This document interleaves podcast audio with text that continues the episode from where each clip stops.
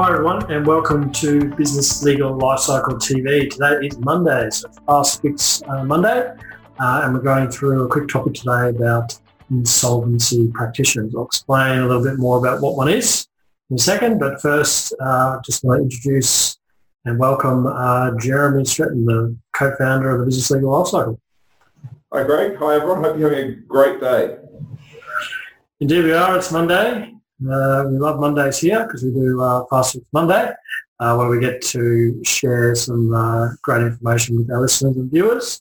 Today we're talking about three ways to deal with an insolvency practitioner. So insolvency practitioner is someone that you go uh, to see uh, if you're either worried about potentially being insolvent or you've already been declared insolvent in some way. So this could be a company or it also could be you as an individual in terms of bankruptcy uh, and they're accountants, practitioners in that, in that area who give advice about insolvency, either how to uh, avoid it or the ramifications of once you're in it and how it's going to be dealt with from there. So they deal with uh, companies that are insolvent or individuals that are bankrupt. So that's what insolvency practitioner is.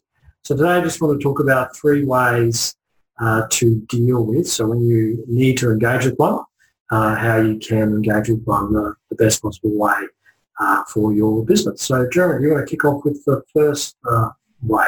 Sounds good. Thanks, Craig. So the first one is to be honest. Make sure you give them all of the information. An insolvency practitioner is much like your lawyer or your accountant. If you don't give them all the information, then they can't give you the right uh, decision and the right recommendation of what you need to do going forward. So you've got, to be honest, give them all the information. Don't hide things that you don't think are relevant. Make sure that uh, you give them all the information and let them decide what is relevant and what is not. So that's number one. Craig, the second one. Yeah, absolutely. The second one is don't put your head in the sand. So this would be uh, advice for most things when it comes to business, particularly in this uh, area. So if you if you've engaged with an insolvency practitioner or need to, uh, don't put your head in the sand and avoid it.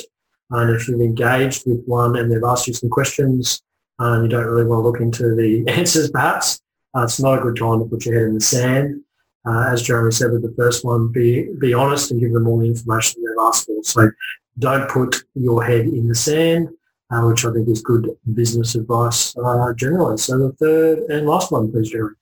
The third one, Craig, is know that it's not the end of the world. You know, bankruptcy in this day and age in 2019, whilst you don't want it to happen to you or have your company wound up, it's not the end of the world. Plenty of people have, have had this happen to them and they have gone on to do bigger and better things. So, you know, know that know that it's not the end of the world. It's not like the old days where they had debtor courts and stonings of people who whose companies went into liquidation or that they owe people money. That doesn't happen.